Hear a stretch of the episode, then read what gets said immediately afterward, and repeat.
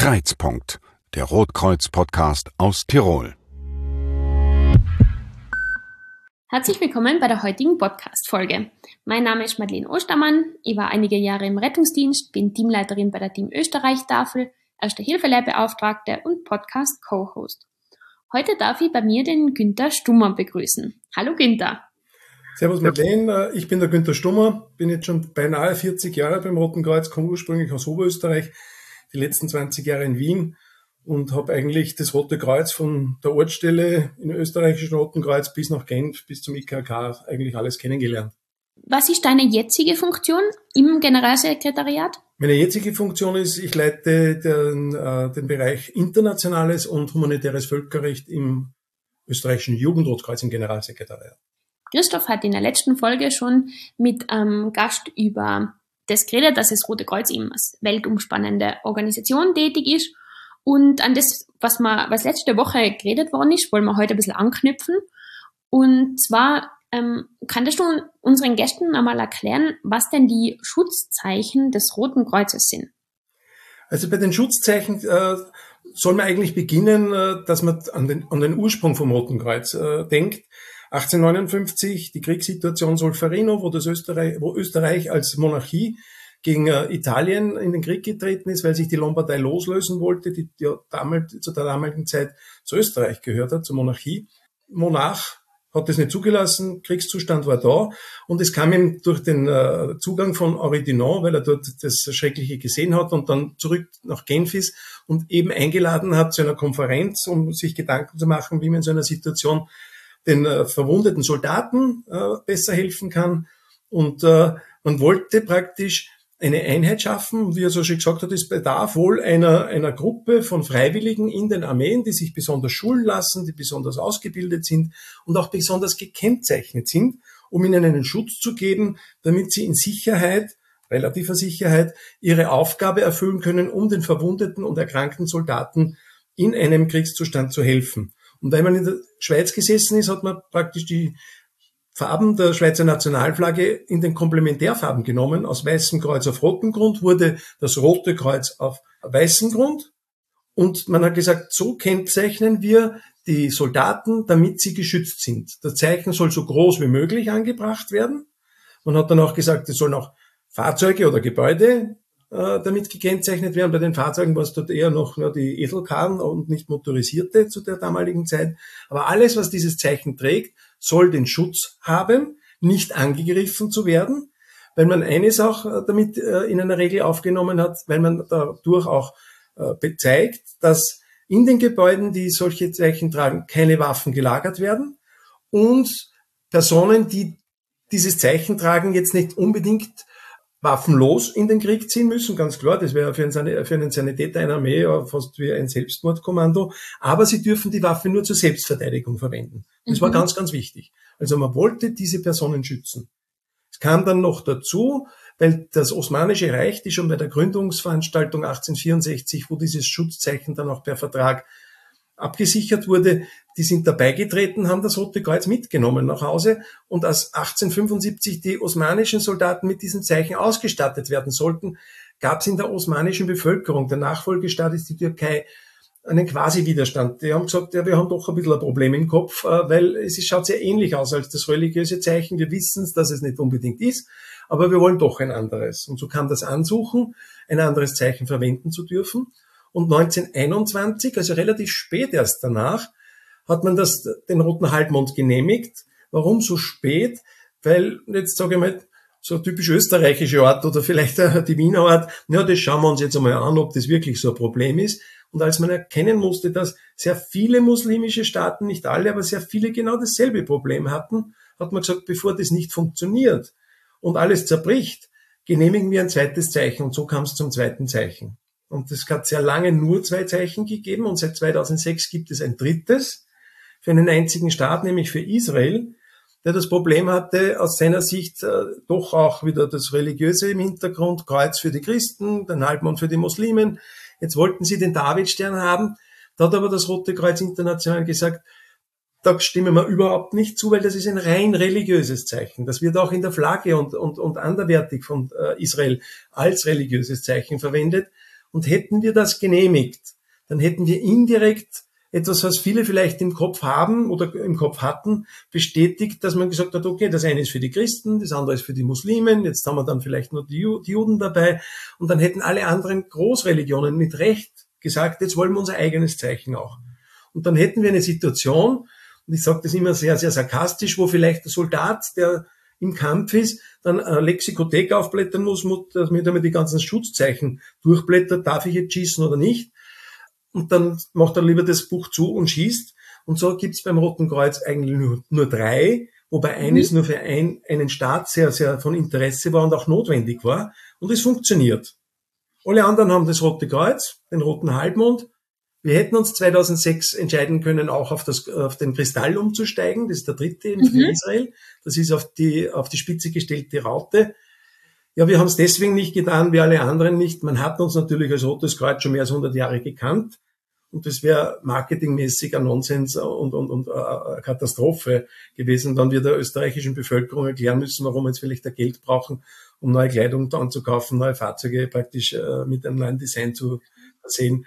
Äh, und das Wichtigste, man hat uns natürlich schon gekannt und das wäre dann äh, alles zerstört gewesen. Dadurch bleibt so wie es ist. Israel verwendet den Kristall, alle anderen Kreuz oder roten Halbmond. Und jetzt äh, wird sicher kein viertes Zeichen mehr dazukommen, weil der Kristall ein sehr neutrales ist und das könnten alle anderen, die damit nicht äh, zu, zu, zu Rande kommen, übernehmen. Wobei man sagen muss, viele neue Staaten gibt es zurzeit nicht. Es gibt nur zwei, die von den anerkannten Staaten, die noch nicht beigetreten sind. Das eine ist der Vatikanstaat, irgendwie zu verstehen. Das ist nicht, ich sage mal, sehr, sehr überhaupt nicht größer wie der erste und zweite Wiener Gemeindebezirk und die lassen sich mit einem Staatsvertrag von Italien versorgen und mhm. Bhutan in einer ähnlichen Situation im Himalaya.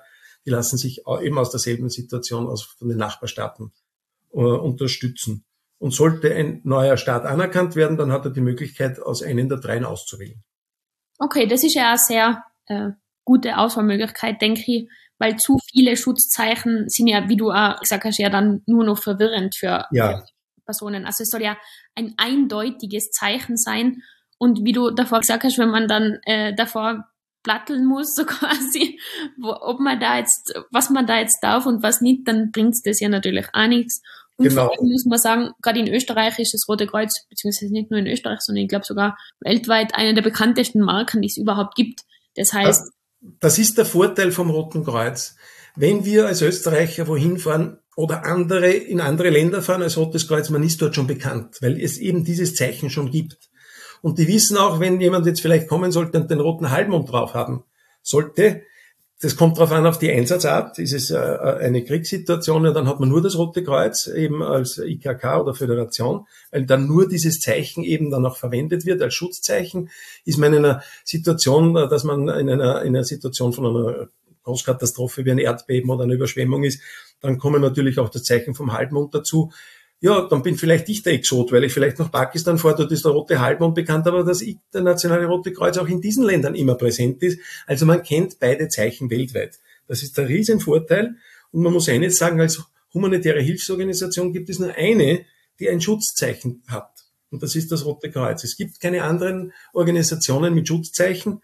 Soldaten müssen vielleicht zehn Zeichen insgesamt kennen. Das ist die weiße Flagge als Parlamentarsflagge ist ein Schutzzeichen. Es sind zum Beispiel auch die drei gelben, orangen Punkte auf weißem Hintergrund, die sagen, da sind besondere Kräfte hinter dem Gebäude, so wie Staudamm oder Atomkraftwerk, wo man sagt, bitte zerstör's nicht, kommt viel, viel mehr Schaden heraus und, und das überlebst du dann auch nicht wahrscheinlich.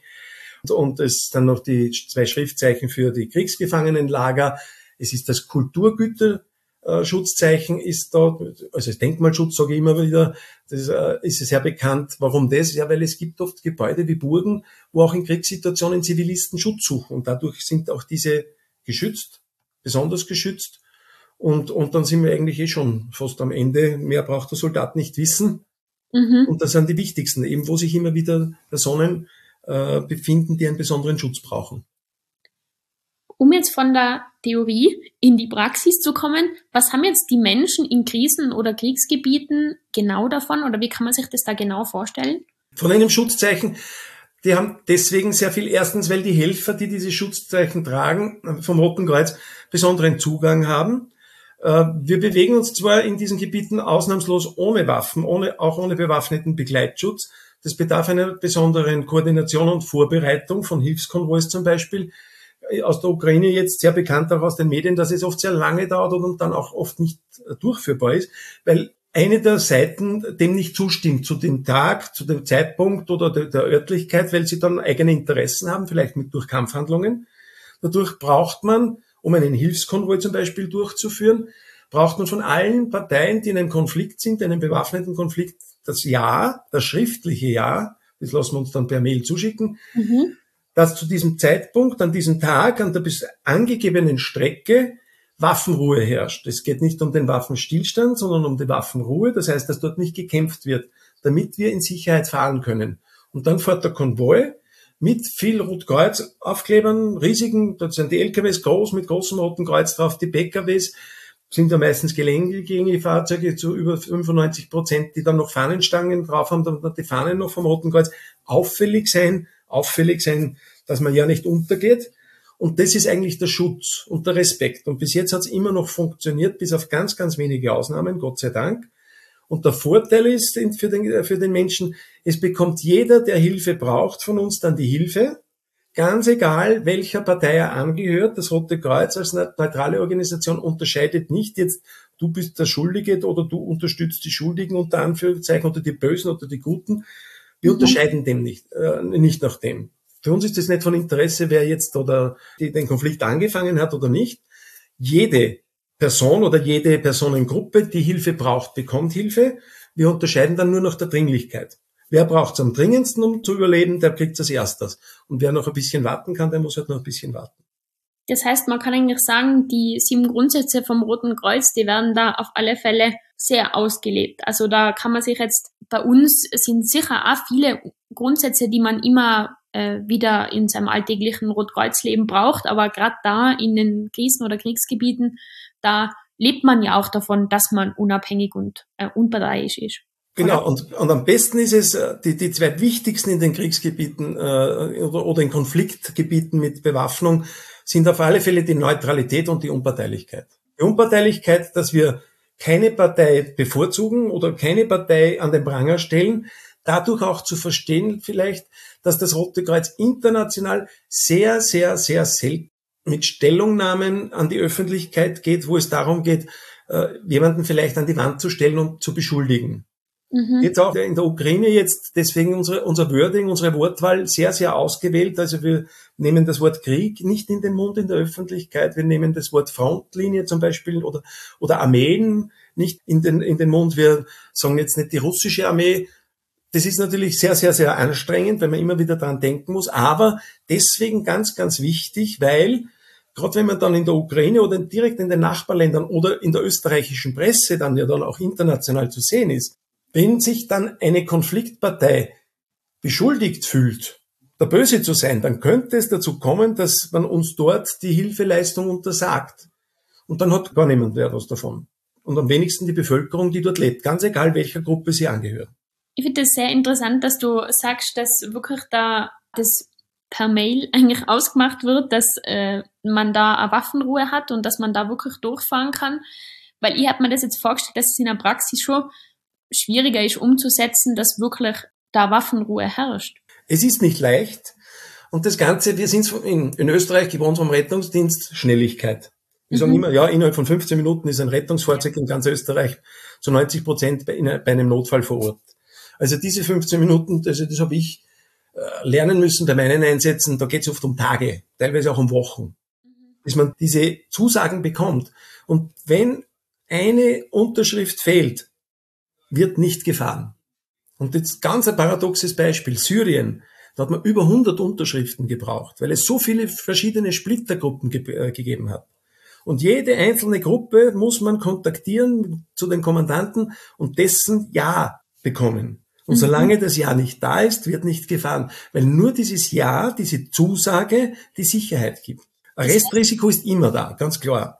Mhm. Aber bis jetzt, bis auf ganz, ganz wenige Ausnahmen, hat das immer noch gehalten. Und dann muss man sich ganz strikt danach halten, man darf die Strecke nicht verlassen, Man muss diese Route einhalten und ganz wichtig auch, beim Konvoi ist es verständlich, da fährt man eh nicht alleine und auch wenn wir nur eine Evaluierung, eine Erkundung machen, es gibt immer eine Zwei-Fahrzeuge-Strategie. Sollte ein Fahrzeug zusammenbrechen, dass man noch ein zweites hat, damit man sich gegenseitig helfen kann und dann wird man vom Sicherheitsdelegierten, von der von IKK, dann dort auch eingewiesen, nach welchen Punkten man sich zu melden hat. Entweder es gibt eine zeitliche Melde Vorgabe, das heißt, alle halbe Stunde oder jede Stunde muss man sich melden, oder zu gewissen Orten auf der Route, dass er sagt, bei dem Ort meldet euch oder bei dem Ort meldet euch. Warum ist das wichtig? Weil es könnte ja sein, dass uns wirklich was passiert. Es könnte aber auch sein, wie es mir passiert ist im Kosovo, dass ja nur der Funk kaputt ist, Gott sei Dank. Mhm. Und ich habe im Kosovo das, das, das Pech gehabt, dass, dass zwei Funk äh, in dem Moment kaputt waren, in beiden Fahrzeugen. Oder war dort, war man in einem Funkloch drinnen vielleicht. Äh, jedenfalls hat uns die Zentrale nicht erreicht in, in Albanien. Und mhm. die haben dann gebeten über Genf, dass sie die KFOR-Einheiten äh, informieren, dass sie uns suchen sollen. Und das hat funktioniert. Plötzlich ist von unser Panzer aus dem Gebüsch heraus. Die haben uns gestoppt und haben gefragt, ob wir das sind. Und wir haben gesagt, ja, sagt er, ja, ihr werdet schon gesucht. Und wir haben das Problem erklärt.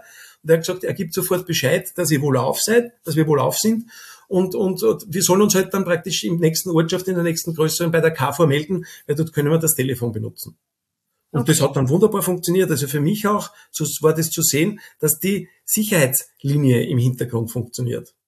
Das heißt, den Grundsatz, den wir, also gerade ich weiß das aus den Erste-Hilfe-Kursen, ähm, den Teilnehmern auch immer mitgeben, dass halt Selbstschutz sehr wichtig ist, also Selbstschutz vor Fremdschutz, ähm, das wird da sehr ernst genommen. Das heißt, es muss die Sicherheit von den Mitarbeitern gegeben sein, dass sie da überhaupt durchfahren dürfen. Selbstschutz ist dort Nummer eins.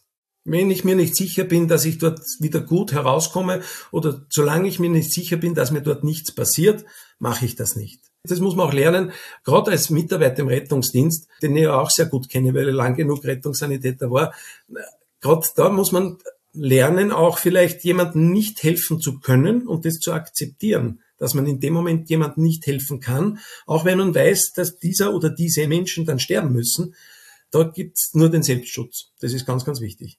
Ja, ich glaube, das ist auch schwer anzunehmen und zu akzeptieren, dass das dann einfach so ist. Also, dass man da nicht jedem helfen kann und dass es halt manchmal einfach nicht geht.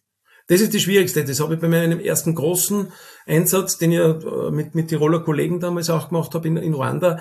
Und wir hatten da in dem, in dem Flüchtlingscamp da am Anfang 1600 Tote, die einfach an der Cholera gestorben sind. Mhm. Und das war für uns, und ich weiß das auch äh, gerade für die, von den Kollegen aus Tirol, äh, die da mit mir waren, das war immer sehr, sehr dramatisch, weil wir uns äh, da betroffen gefühlt haben und am Anfang glaubt haben, wir machen da etwas falsch wenn so viele Leute sterben. Wir machen unsere Arbeit nicht äh, richtig. Ja. Einfach die Akzeptanz, dass trotzdem wer sterben kann. Wir sind es halt gewohnt im Rettungsdienst, dass man versucht, jeden bis aufs Letzte zu helfen und, und, und das ganz wichtig ist. Und da hat mir dann einmal ein, ein, ein japanischer Arzt der, der Care-Organisation auf die Seite genommen und hat gesagt, schau her, so schlimm es auch ist, aber du musst jetzt akzeptieren, die vielen zig hunderttausende Menschen, die jetzt in diesem Camp sind. Ein riesiger Teil ist krank, ist dehydriert, äh, ist, ist unterernährt, ist am Ende seiner Kräfte und da kommt es wie bei der Völkerwanderung oder bei den Lemmingen, es kommen dann nur die Starken durch. Und da müssen wir uns halt auf die Starken dann konzentrieren. Und das war ein bisschen am Anfang einmal ein Schock. Aber dann ist es dann, wie so mein Kopf dann gesickert ist, dann haben wir gedacht, er hat ja recht, so dramatisch das Ganze ist. Und das lernt man dann auch zu akzeptieren, so schwierig es ist. Natürlich ist es auch dann wieder schwierig zurückkommen in den Rettungsdienst, wenn man verfällt dann vielleicht in die Situation, dass man dann genauso weiterdenkt bei uns und so, ja, das ist ja nicht so. Ja, ja, ja, ja, das, das. Ich kann mich erinnern, ich bin mit dem, mit dem, ich glaube, es war der Taler Herbert, mit dem bin ich äh, mit in einem Auto gefahren, gerade in, in Ruanda. Wir sind dann stecken geblieben, weil da so viele Massen an Menschen waren, wir konnten da nicht durch. Dann sind wir aufmerksam gemacht worden, dass im Straßengraben wer ist. Naja, da schaust du halt den Straßengraben durchs Fenster aus und dann sagst, naja, es ist nur App, ich machst das Fenster wieder zu und fährst weiter.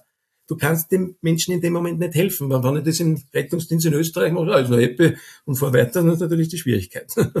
ja, auf alle Fälle. Also, ich glaube auch, dass das, ähm, dieser Unterschied zwischen so einem Rettungsdienst bei uns da und dem Einsatz in, in solchen Gebieten, wo du auch unterwegs warst, sicher, äh, ja, wie Tag und Nacht ist. Ja, es ist einfach so, der Rettungsdienst bei uns hat natürlich das Ziel, jedem Einzelnen so gut wie möglich mit allen Mitteln zu helfen, dass er so gesund wie möglich wieder herauskommt. Während in diesen Situationen wie einer Großkatastrophe oder in der Konfliktsituation Krieg, Da schaut man, dass man so vielen wie möglich hilft, auch wenn es vielleicht nicht die beste Möglichkeit ist, sondern da geht es nur ums Überleben, dass sie überleben können. Wie kann man sich das jetzt vorstellen, gerade am Beispiel der Ukraine, wie das Rote Kreuz da hilft? Also einerseits ist in der Ukraine ja das internationale Komitee vom Roten Kreuz ja schon jahrzehntelang vor Ort, weil es ja da immer wieder Konfliktsituationen gegeben hat. Das heißt, man kennt das internationale Komitee, alle Parteien kennen das.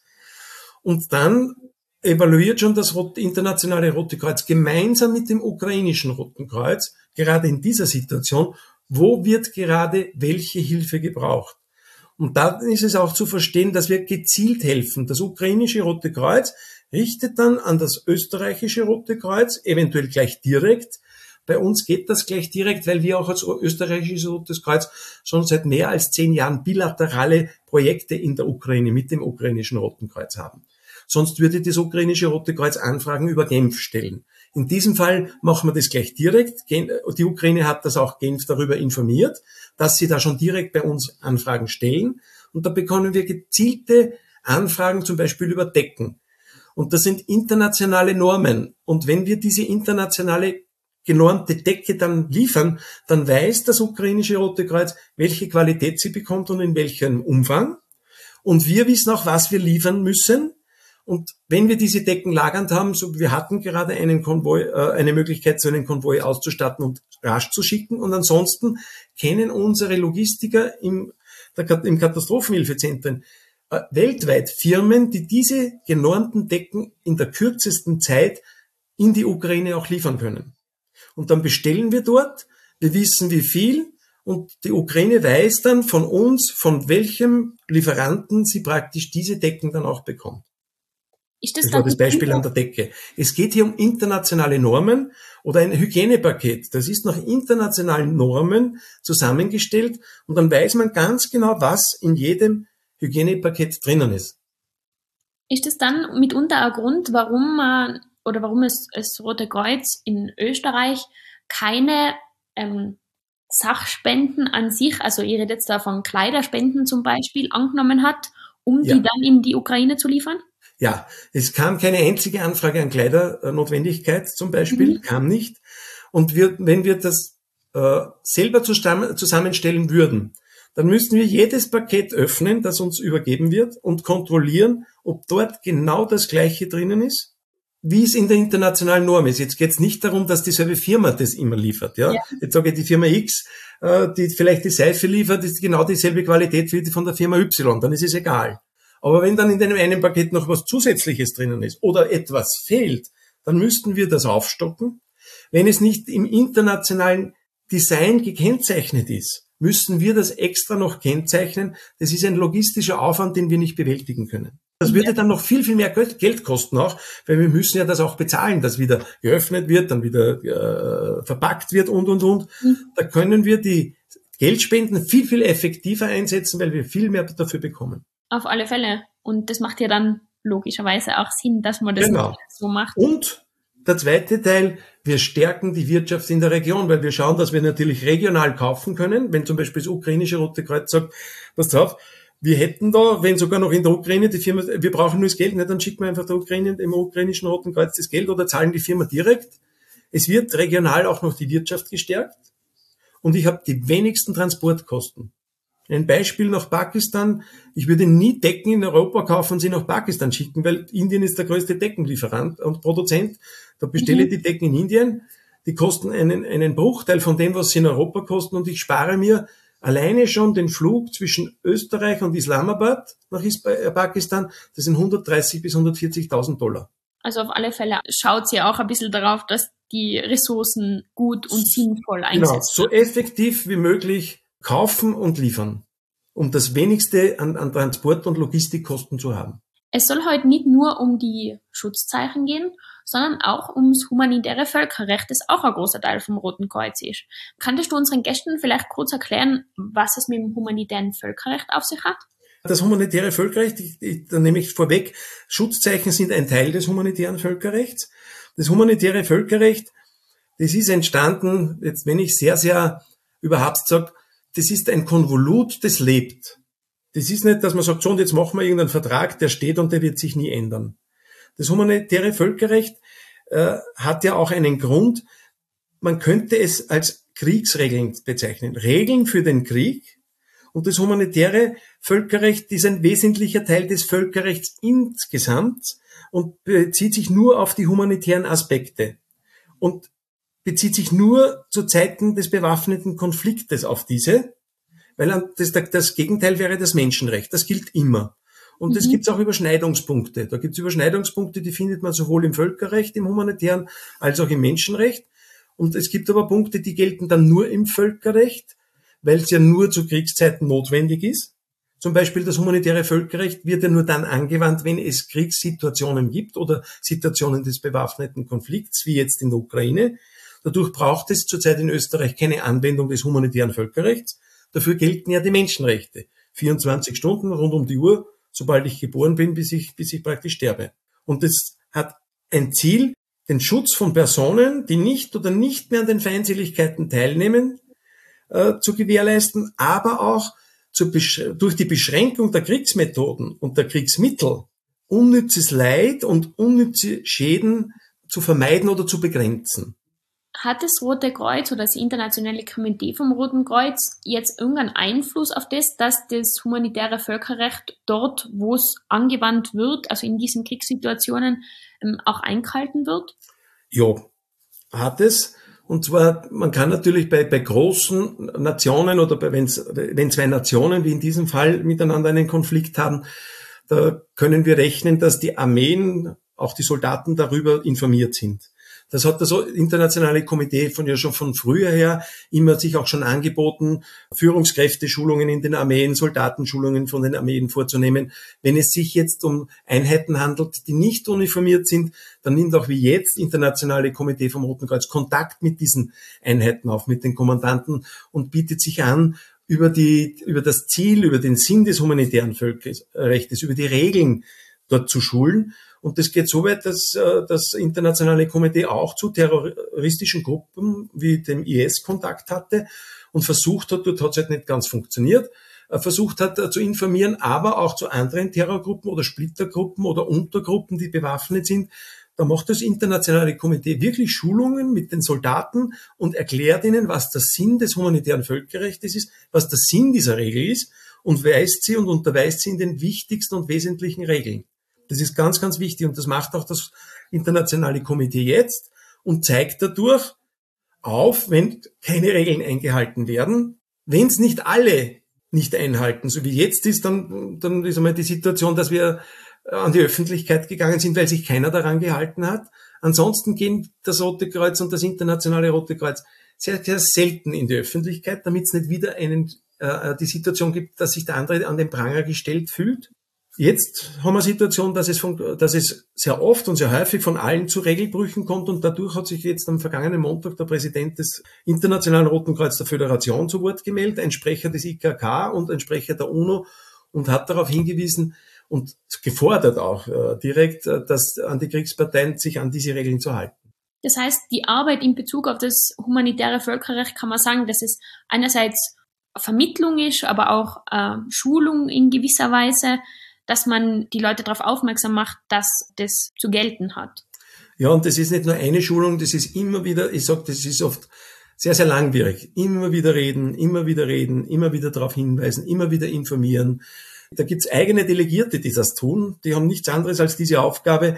Die sind täglich unterwegs, um mit diesen Gruppen Kontakt aufzunehmen und sie immer wieder darauf hinzuweisen, dass es gut ist, wenn sie die Regeln einhalten, weil sie vielleicht auch selber mal in so einer Situation sind und dann froh sind, wenn der andere die Regeln einhält. Das heißt, man kann sich die Arbeit von IKRK und der Föderation in den Kriegsgebieten so vorstellen, Leute in die Kriegsgebiete kommen und dann mit denen ähm, im Austausch sind, oder?